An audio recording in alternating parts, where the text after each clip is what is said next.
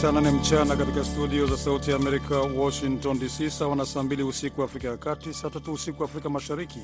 Huu ni wakati mwingine wa kuzifuata habari za dunia. Msomaji wako ni mimi Patrick Nduimana. Israeli inasema imemuua mmoja wa makamanda wa Hamas waliopanga shambulio baya la Oktoba 7 kusini mwa nchi hiyo. Jeshi la Israeli na idara ya usalama wa ndani Shinbet wametoa taarifa ya pamoja Jumanne wakisema Nasim Abu Ajina aliuawa katika shambulio la anga, kulingana na ripoti za kijasusi. Hayo akiarifiwa, waziri wa mambo ya nje wa Thailand Jumanne alianza ziara ya dharura nchini Qatar na Misri kwa ajili ya mazungumzo juu ya hatima ya raia ishirini na wawili wa Thailand wanaoshikiliwa mateka na Hamas wakati wa shambulio la kundi hilo nchini Israel. Mamlaka za Israel zinasema zaidi ya watu elfu moja na mia nne wengi wao wakiwa raia waliuawa katika shambulio lililofanywa na kundi hilo la wanamgambo wa Palestina tarehe 7 Oktoba wakitokea ukanda wa Gaza. Kujibu, jeshi la Israel limeshambulia Gaza ambako wizara ya afya inayodhibitiwa na Hamas inasema zaidi ya watu elfu nane na mia tatu wameuawa, zaidi ya elfu tatu kati yao ni watoto. Zaidi ya mateka 230 wanashikiliwa na Hamas huko Gaza, kulingana na takwimu za hivi karibuni za Israel. Ishirini na wawili kati yao ni raia wa Thailand, wizara ya mambo ya nje mjini Bangkok imesema. Wagombea urais sita huko Jamhuri ya Demokrasia ya Kongo, wakiwemo wapinzani wakuu wa rais Felix Tshisekedi, Jumanne wameomba hatua za haraka zichukuliwe ili kuzuia wizi wa kura katika uchaguzi mkuu ujao. Katika taarifa ya pamoja, wagombea hao wameahidi kushirikiana ili kuzuia uchakachuaji wowote wa, wa matokeo na kuitaka tume ya uchaguzi kuchukua hatua kadhaa, ikiwemo kuchapisha orodha ya wapiga kura na ramani ya vituo vya kupigia kura. Kumekuwa na hali ya mvutano kabla ya uchaguzi wa tarehe 20 Disemba. Washirika wa kimataifa na makundi ya haki za binadamu yamezishtumu mamlaka kukandamiza wapinzani na uhuru wa kujieleza, madai yaliyokanushwa na serikali. Wagombea wote wa upinzani wameelezea wasiwasi wao juu ya uwezekano wa wizi wa kura na ukosefu wa uwazi. Baada ya utata mwingi na ukosefu wa umakini ambao uligubika shughuli zote za kabla ya uchaguzi, ni muhimu siku chache kabla ya kampeni ya uchaguzi hatua za haraka zichukuliwe kuokoa mchakato wa uchaguzi, taarifa yao imesema. Unaendelea kusikiliza habari za dunia moja kwa moja kutoka studio za Sauti ya Amerika, Washington DC. Wanajeshi wa Umoja wa Mataifa Jumanne wameondoka kwenye kambi yao katika mji wa kimkakati wa Kidal kaskazini mwa Mali ambao umekumbwa na machafuko yanayosababishwa na wanajihadi na waasi wanaotaka kujitenga. Vyanzo kadhaa vya tume ya kulinda amani vimeiambia AFP. Tumeondoka Kidal asubuhi hii, chanzo katika tume ya Umoja Mataifa ya kulinda amani katika mji huo kimesema. Kufuatia mapinduzi ya 2020 viongozi wapya wa kijeshi wa Mali mwezi Juni waliamuru walinda amani wa Umoja Mataifa waondoke, wakidai kuwa walishindwa katika kazi yao. Kikosi cha Umoja Mataifa nchini Mali, MINUSMA, chenye wanajeshi elfu kumi na tano na maafisa wa polisi 880 miongoni mwao waliuawa. Kikosi hicho kilitarajiwa kuondoka katika taifa hilo la Afrika Magharibi mwishoni mwa mwaka huu kulingana na mpango wa awali, lakini wanajeshi hao wa Umoja Mataifa walianza kuondoka kwenye kambi zao mapema mwezi Julai. Kiongozi wa chama cha upinzani nchini Tunisia cha Ennahda, Rached Ghannouchi mwenye umri wa miaka themanini na miwili kifungo chake kwa mashtaka ya, ugaidi kimeongezwa hadi miezi kumi na mitano baada ya rufaa, chama chake kimesema katika taarifa siku ya Jumanne. Ganuchi alihukumiwa kifungo cha miezi kumi na miwili jela mwezi Mei na kulipa faini ya dola 314. Uamuzi wa rufaa umekuja kufichua tena jinsi vyombo muhimu vya mahakama ya Tunisia vinavyotekeleza ajenda ya serikali na nia yake ya kuwanyanyasa wapinzani wake wa kisiasa na kuitumia mahakama kama silaha dhidi ya kila sauti huru, chama cha Ennahda kimesema. Ganuchi ambaye chama chake kinajitambulisha kama chama cha kidemokrasia cha Kiislamu alikamatwa mwezi Aprili kwa uchochezi na kupanga njama ya kuyumbisha usalama wa serikali. Na watu wawili wameuawa na wengine kadhaa kujeruhiwa Jumanne nchini Bangladesh katika mapambano kati ya polisi na waandamanaji wanaoipinga serikali, siku ya kwanza ya maandamano ya siku tatu ya kumshinikiza waziri mkuu Sheikh Hasina kujiuzulu. Mwisho wa habari za dunia. Hapa studio mnaendelea na mwenzangu BMJ Muridhi katika kipindi cha Kwa Undani. Kina wageni nikiwatakia usiku mwema.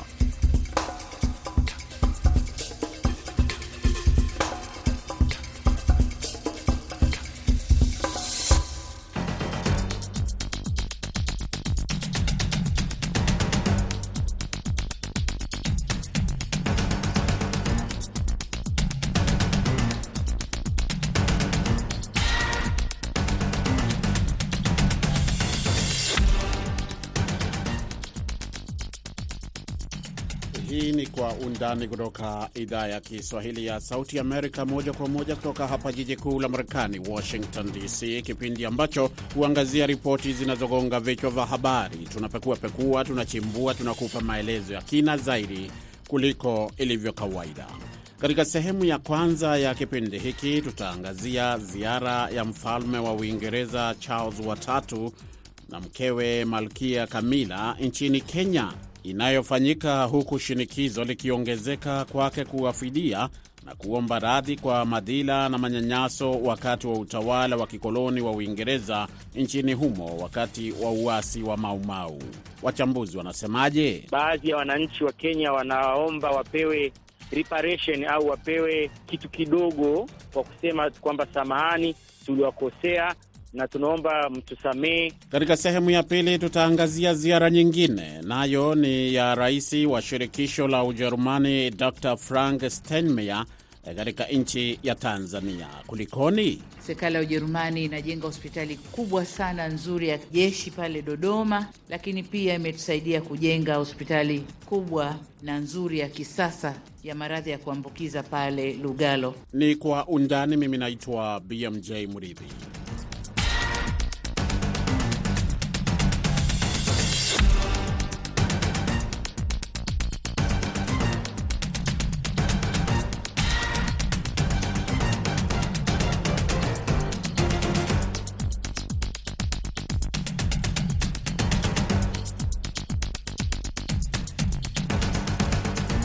Mfalme wa Uingereza Charles watatu na mkewe Malkia Kamila wamewasili nchini Kenya hapo jana kwa ziara ya siku nne, ambapo wamekutana na rais wa taifa hilo William Ruto katika ikulu ya Nairobi na kutia saini mikataba ya kiuchumi yenye lengo la kuimarisha biashara na uwekezaji kati ya nchi hizo mbili na pia kutangaza maafikiano mapya ya mikataba ya ulinzi ambayo inasisitiza ushirikiano wa juhudi za kukabiliana na ugaidi na kuruhusu wanajeshi wa Uingereza kupata mafunzo zaidi nchini Kenya.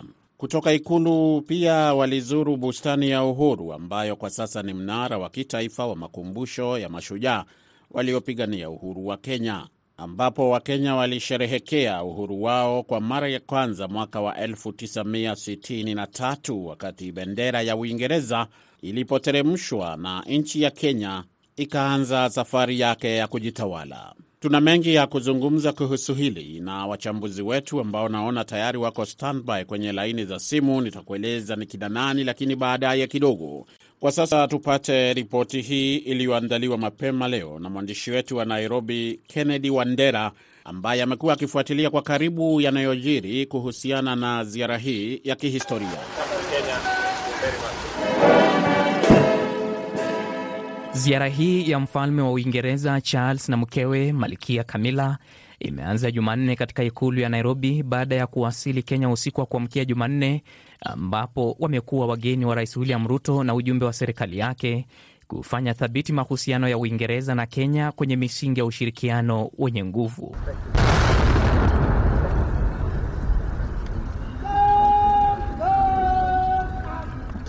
Kutoka mashauri ya ikulu, mfalme Charles na rais Ruto wamejadiliana kuhusu maswala kadhaa yanayolenga kuimarisha ustawi wa pande mbili, huku ujumbe wa mawaziri ulioongozwa na mkuu wa mawaziri Musalia Mudavadi na mwenzake wa mambo ya nje wa Uingereza James Cleverly wakijadiliana nafasi za ushirikiano, hasa kukabiliana na mabadiliko ya hali ya hewa, kukuza fursa na ajira kwa vijana, na vilevile vile nyanja kama vile sanaa ya ubunifu, teknolojia, elimu na uvumbuzi, pamoja na biashara.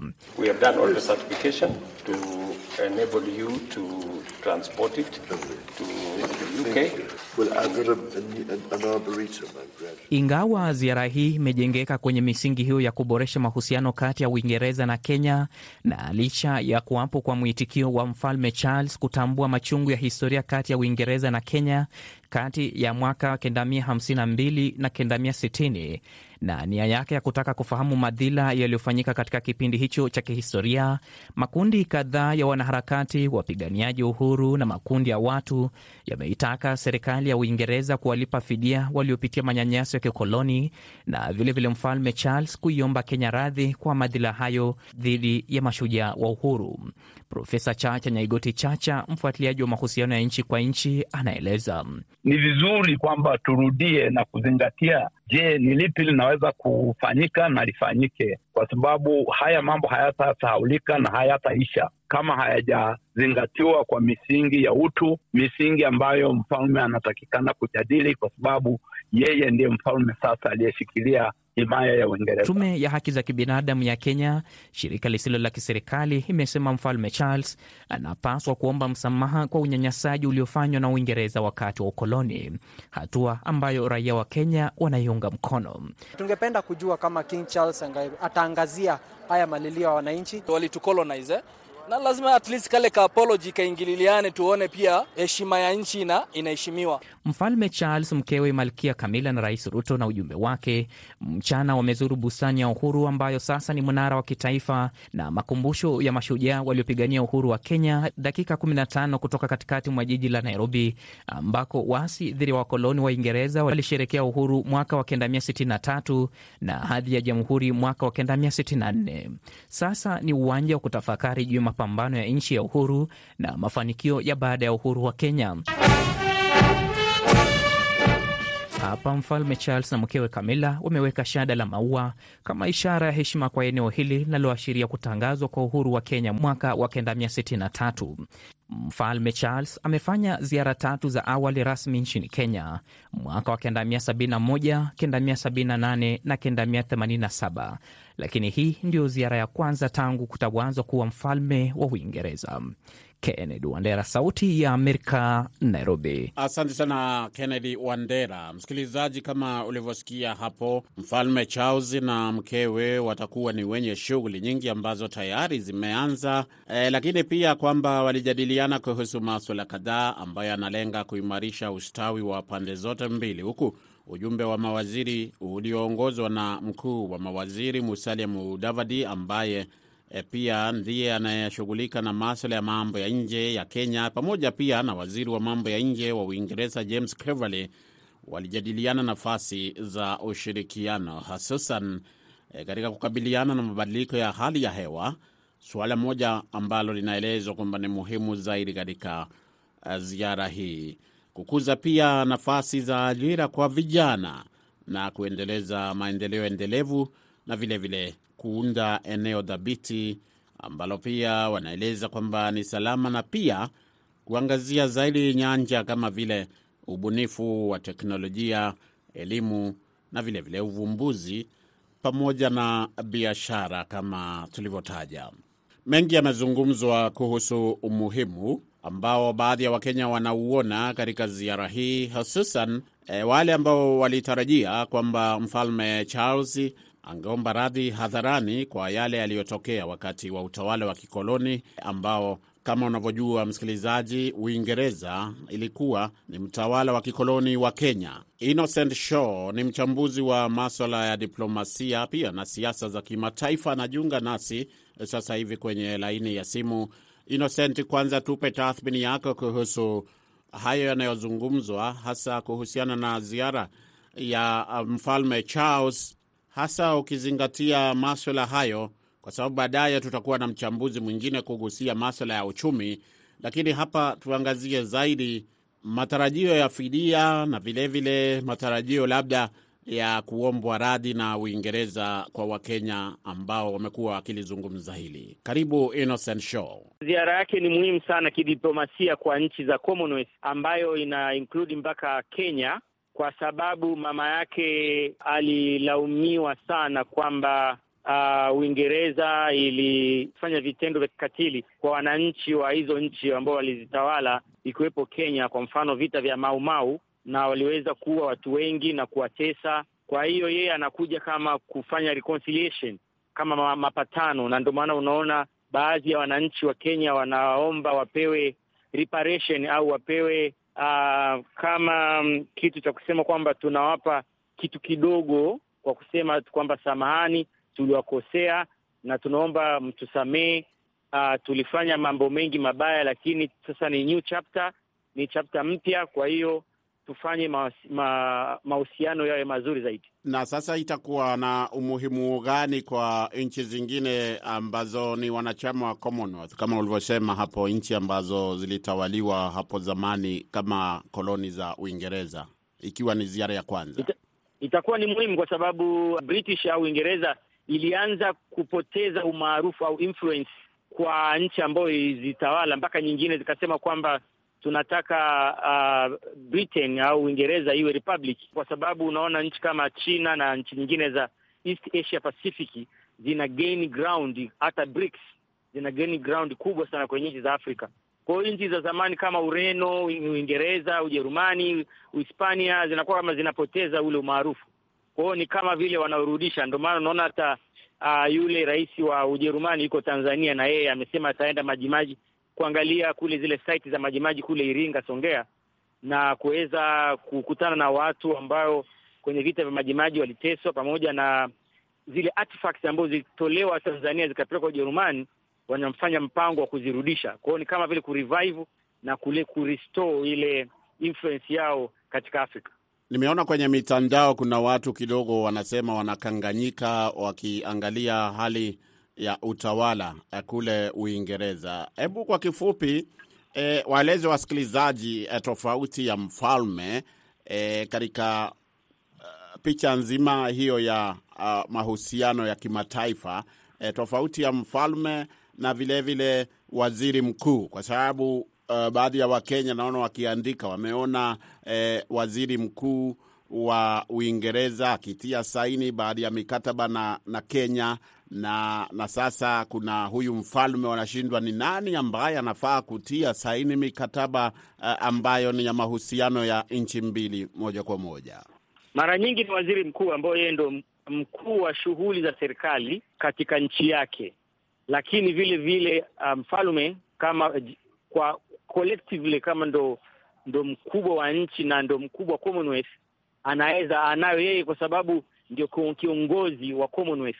Ina maana kwa niaba ya Commonwealth yeye mfalme au au queen malkia anaweza akatia mkataba, kwa sababu mwaziri mkuu yeye sio mkubwa wa nchi za Commonwealth, lakini mfalme kama Charles yeye ni mkubwa wa nchi zote za Commonwealth. Kwa hiyo mikataba kwa niaba ya Commonwealth anaweza akafanya.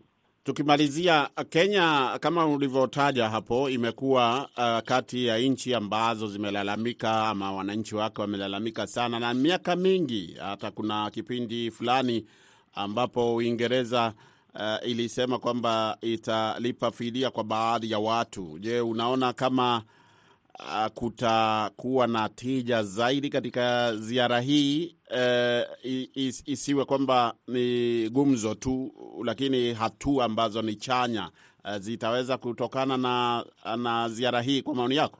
Ah, mi naona kwamba ni ni chanya na kutoa fidia ni sawa.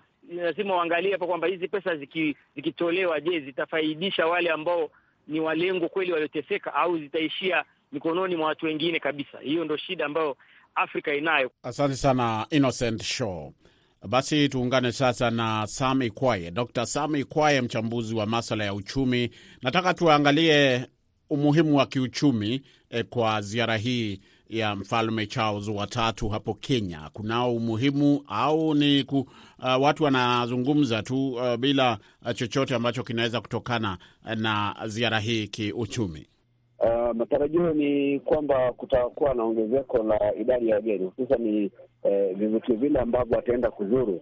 Uh, kwa mfano atazuru msikiti ambao ni wa kale sana katika mji wa Old Town, eh, ikiwa ni moja ya baadhi ya uh, zile uh, sehemu ambazo watalii huwa wanapelekwa na wanavutiwa sana nazo wanapofanya zile city tours.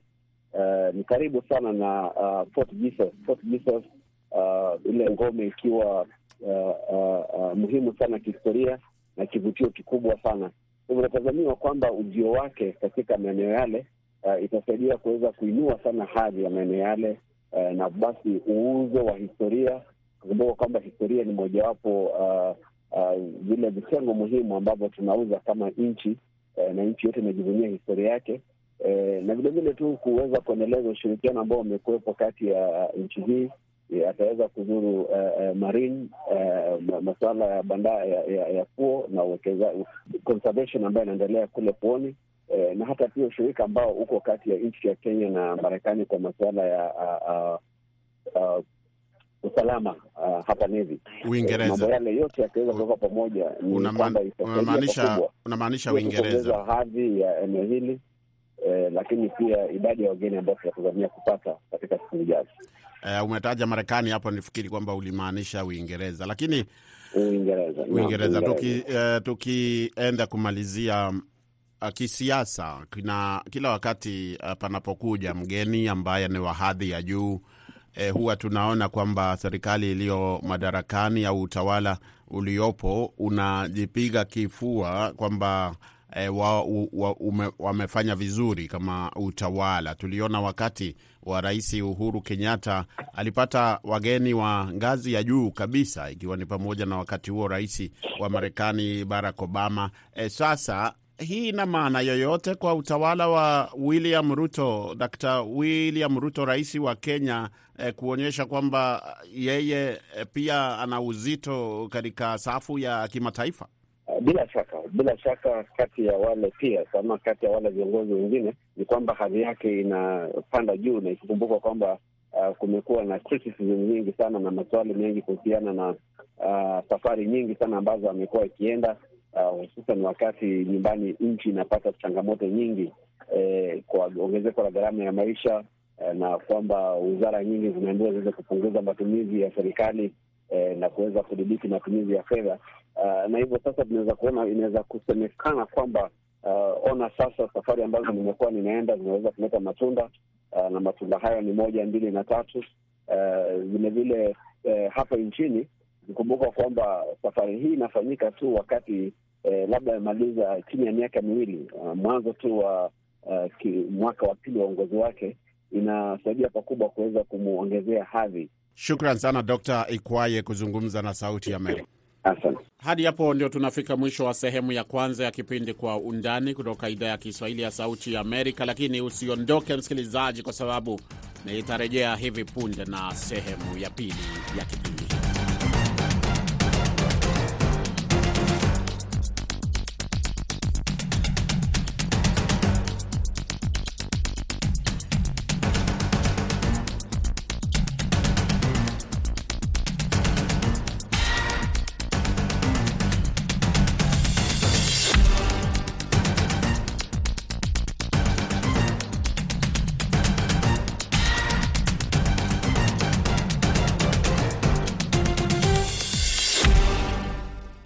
Karibu msikilizaji, kwa sehemu ya pili ya kipindi Kwa Undani kutoka idhaa ya Kiswahili ya Sauti Amerika hapa Washington DC. Uko nami BMJ Mridhi. Rais wa Tanzania Samia Suluhu Hassan na rais wa shirikisho la Ujerumani Dr Frank Steinmeier wamekubaliana kukuza ushirikiano baina ya mataifa hayo mawili kwa manufaa ya nchi hizo mbili.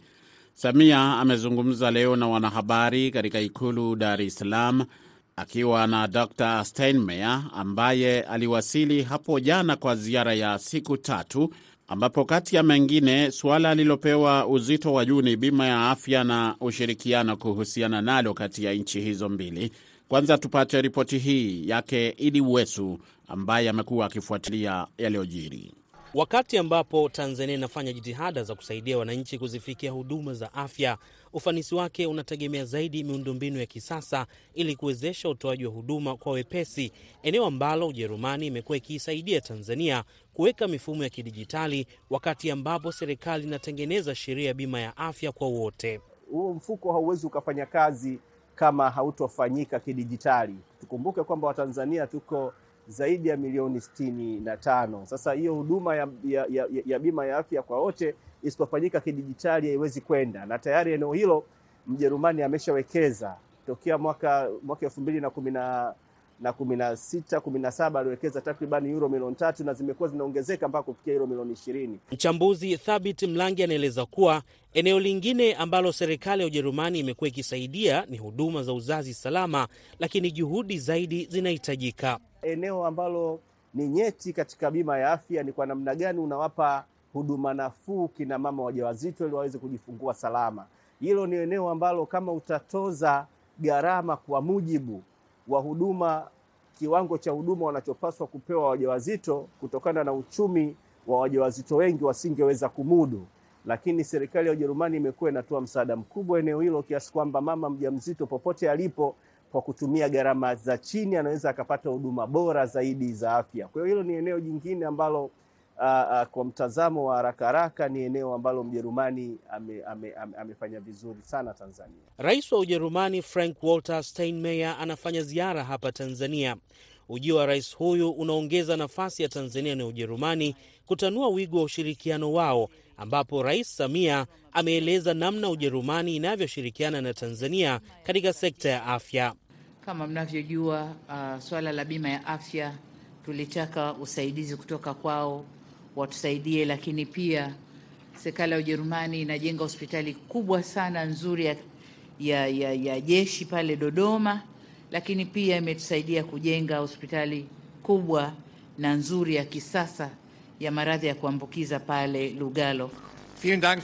Naye Rais Frank Walter Steinmeier ameeleza kuwa hamu yake ni kuona ushirikiano zaidi baina ya Ujerumani na Tanzania na kwamba anaamini kupitia ushiriki wake kwenye mikutano na wafanya biashara pamoja na kampuni changa za vijana utatoa fursa zaidi zitakazoongeza ushirikiano huo.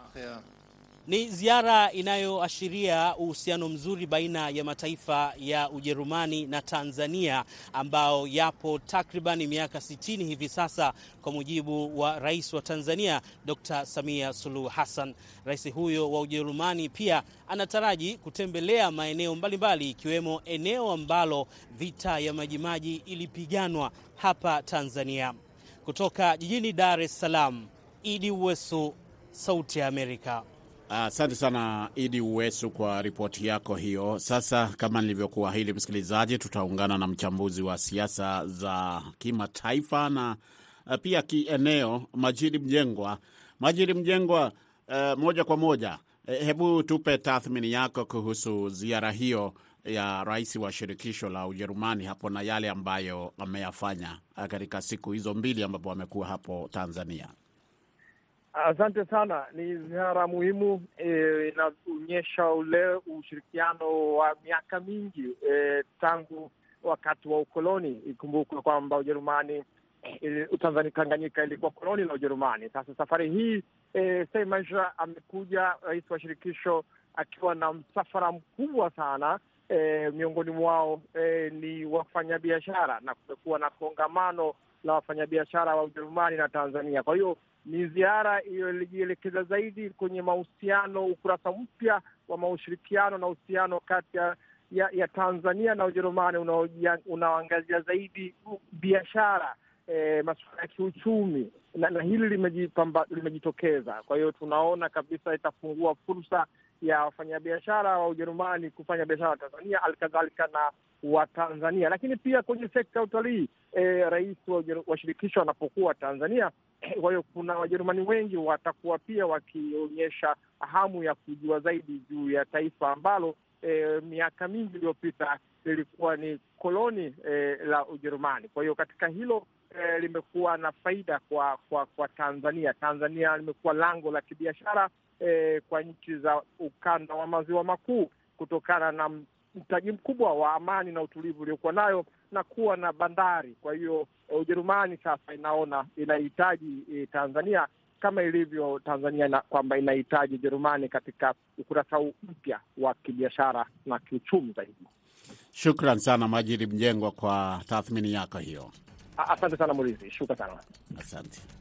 Na hadi hapo, msikilizaji, tunafika mwisho wa kipindi Kwa Undani kwa leo. Kwa niaba ya wote waliokifanikisha, msimamizi kama kawaida ni Mary Mgawe, mwelekezi amekuwa ni Fiona Wamai, mimi naitwa BMJ Mridhi na kutakia usiku mwema kutoka hapa